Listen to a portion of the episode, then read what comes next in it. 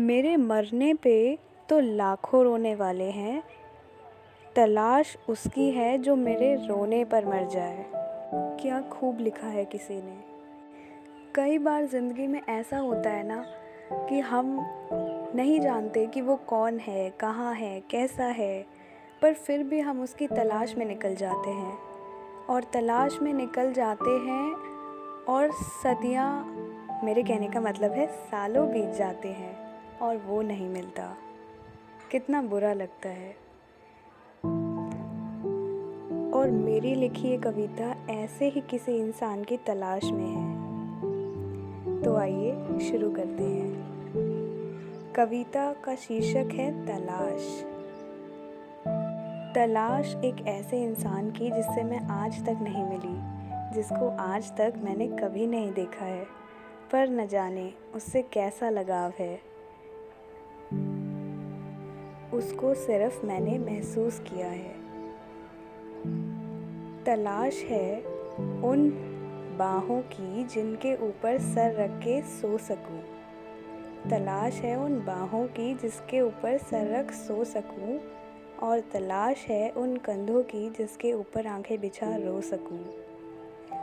तलाश तो है उस सीने की भी, जिससे मिलकर मैं कहीं खो सकूँ और तलाश है उन होठों की भी, जो कह दे कि मैं तो हमेशा से तेरा ही था और तेरे ही साथ था। कई बार हमें ऐसा लगता है कि कोई ऐसा हो, जो हमेशा मेरे साथ हो, चाहे मैं सही हूँ, चाहे मैं गलत हूँ, बस हमारे साथ हो। तो ऐसे ही किसी इंसान की तलाश में लिखी गई है ये पोएम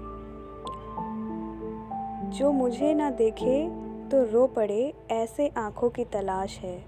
तलाश है उसकी जो ज़िंदगी भर सिर्फ़ मुझे ही चाहे और ना मिलूँ तो पागल सा हो जाए। तलाश है उसकी भी जो बिना छुए दिल को छू जाए और तलाश है उन पैरों की भी जो मुझे देखे और दौड़ के चले आए। काश कि वो जल्दी ही मिल जाए।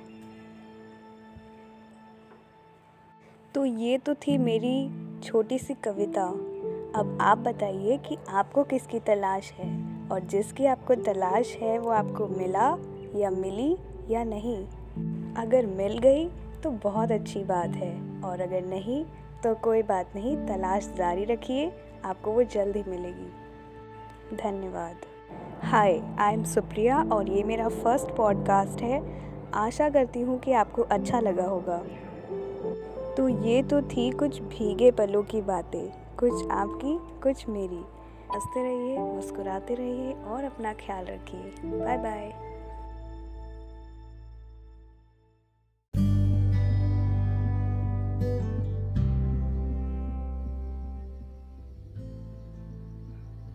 क्या आपको याद है कि आखिरी बार उन्होंने आपसे कब खुल के बात की थी? याद है? फिर अचानक से ऐसा क्या हो गया कि वो चुप हो गए और उन्होंने आपसे बात करना ही छोड़ दिया? और बात भी करते हैं तो बस हाँ में हाँ मिला लेते हैं, मुस्कुरा लेते हैं किसी तरह। मन से नहीं मुस्कुराते, मन से नहीं बोलते। पर ऐसा हो क्या गया? कभी सोचा है? कहीं आपने अनजाने में कुछ ऐसा तो नहीं कह दिया उनसे जो उनके दिल पे लग गई हो? पूछो खुद से, याद करो। शायद आपका आंसर छोड़ो। क्या पता, मुझे क्या पता? आप खुद से पूछो और खुद को बताओ। वैसे मैं आपको एक बात बताती हूँ। कुछ एक आध लोग होते हैं इस दुनिया में मेरे जैसे। जो बहुत ज़्यादा सेंसिटिव होते हैं, बहुत ज़्यादा इमोशनल होते हैं। उनको कोई हल्की सी तारीफ़ कर दे कि आप अच्छे लग रहे हो तो वो एकदम खिल उठते हैं फूल की तरह। तीन दिन तक ऐसे झूमते रहेंगे, मुस्कुराते रहेंगे, हँसते रहेंगे। और वहीं कोई उनको हल्का सा डांट दे या हल्का सा कुछ गलत बोल दे तो वो इतना दुखी हो जाएँगे कि मुस्कुराना भूल जाएँगे। एक तरह से जीना ही भूल जाते हैं। फिर पूरे टाइम उनके दिमाग में यही चलता रहता है कि क्या मेरी गलती थी, ऐसा क्यों बोला? ये सब। तो बस इतनी सी बात है कि अगर सामने वाला ऐसा है सेंसिटिव है तो आप थोड़ा सा उनसे प्यार से बात करो। ठीक है?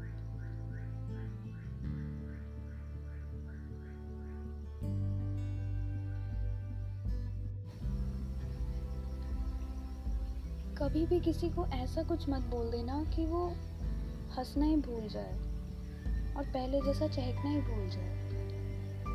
आपके लिए हो सकता है वो एक छोटी सी बात थी, आपने बोल दिया। और फिर हो सकता है आपने सॉरी भी बोल दिया कि सॉरी मुझे ऐसा नहीं बोलना चाहिए था। लेकिन सामने वाले के दिल को कितनी गहरी चोट लगी है, वो तो आप नहीं जान सकते। और ऐसी चोट लगी है जो दिखेगी भी नहीं। क्योंकि मैं मन की चोट की बात कर रही हूँ।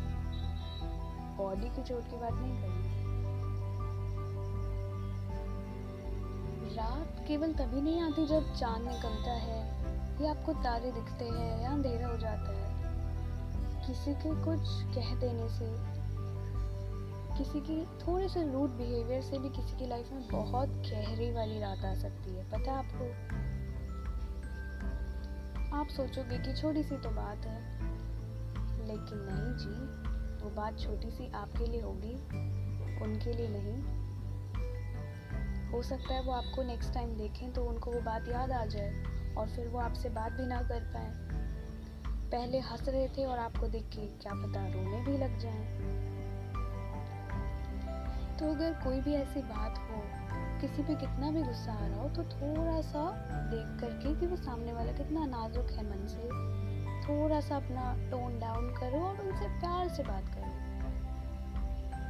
क्योंकि एक बार तो आप उनको तेज तेज बोल के दबा लोगे, चुप करा दोगे।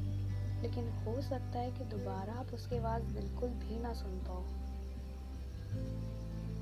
हो सकता है वो आपसे हमेशा के लिए नाराज़ हो जाए।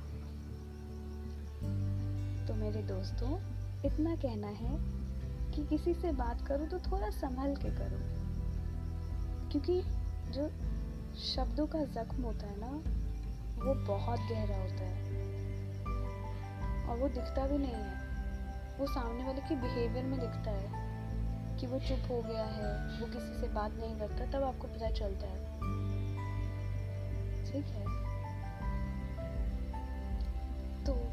आज की बात हम यही ख़त्म करते हैं।